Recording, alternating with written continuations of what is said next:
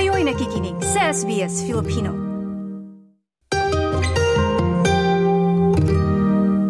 Umuusad na ang pagsulong ng Partido Greens na pigilan ang kapangyarihan ng pamahalaan na makapag-deport ng mga migranteng pamilya na nasa temporary visa sakaling ang anak nito ay may disability. Ito ay matapos ang kasunduan sa pagitan ng partido at Immigration Minister Andrew Giles. Pumayag ang ministro na sumailalim sa review ang nasabing kapangyarihan. Pangungunahan ng Chief Medical Officer ng Kagawaran ng Home Affairs ang nasabing review. Ayon naman kay Green spokesman Jordan Steele John, dapat na maging patas at pantay ang sistema ng migrasyon sa Australia. You cannot claim to be the ally of disabled people in Australia if you are simultaneously deporting disabled children and their families. That is an ableist position. Matatandaang noong Agosto, unang binatikos ng Greens ang nasabing pulisa. Diskriminasyon anya ito at hindi makatarungan para sa mga pamilya na mapapatalsik ng bansa, ayon kay Greens immigration spokesman Nick McKim.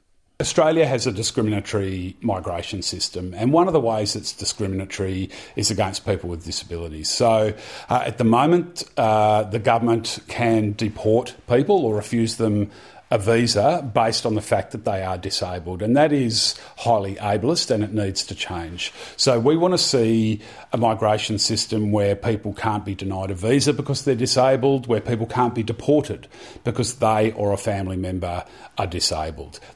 Sa kasalukuyang batas, may tinatawag na significant cost threshold na pinapayagan ng gobyerno na mag-deport ng migranteng pamilya sakaling ang kondisyon o kapansanan ng anak ay magdudulot ng malaking gastos upang magamot na gamit ang pera ng taong bayan. Ang nasabing malaking gastos ay kung aabot sa $51,000 sa loob ng isang dekada o 5,100 kada taon para gamutin o suportahan ang medikal na kondisyon. Dagdag ni Senator McKim, dapat na aksyonan ng gobyerno ang magiging resulta ng review upang masiguro na wala ng bata na ipinanganak sa Australia na nasa temporary visa ang madedeport gamit ang cost threshold.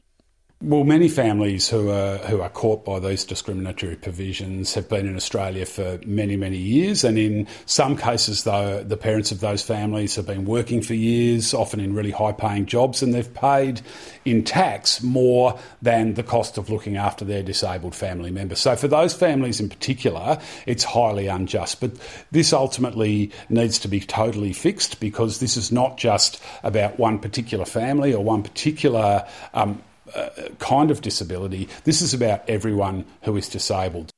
Matatandaan din na isang pamilyang Pinoy ang dumaan sa ganitong klase ng sitwasyon, ang pamilya ni Joey Justingor sa Canberra.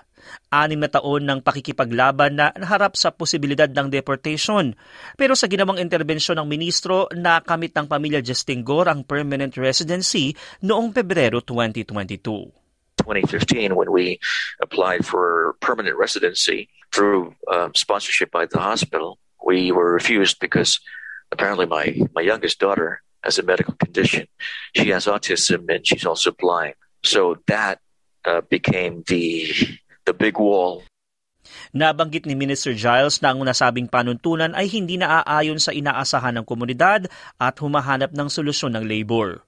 Bilang kapalit naman, susuportahan ng Greens ang panukalang Pacific Visa Scheme ng gobyerno. Sa ilalim ng panukalang batas, libu-libong Pacific Islanders ay aalokin na marirahan sa Australia. Nauna nang tumanggi ang oposisyon na suportahan ang um, panukala na ito kaya nabinbin. Sinabi naman ni Foreign Affairs Minister Penny Wong na makakatulong ang pulisa sa palitan ng kultura, negosyo at edukasyon sa rehiyon ng Pasipiko. 3,000 visa ang alokasyon para sa Pacific Islander taon-taon sa pamamagitan ng proseso ng balota sa iba't ibang bansa sa rehiyon. Maaring makapag-apply ng permanent residency ang mga mapipili. Para mabigyan ng visa, ang mga aplikante kailangan namang pasok sa eligibility criteria gaya ng job offer, health at character requirements. Isa naman sa dahilan ng oposisyon na hindi pagsuporta sa panukala ang malalotong sistema nito. Depensa naman ng gobyerno na ginagamit ng proseso na ito sa New Zealand at mababawasan ang panahon ng proseso at gastos.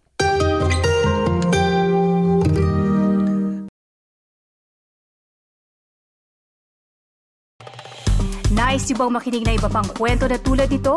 Makinig sa Apple Podcast, Google Podcast, Spotify o sa iba pang podcast apps.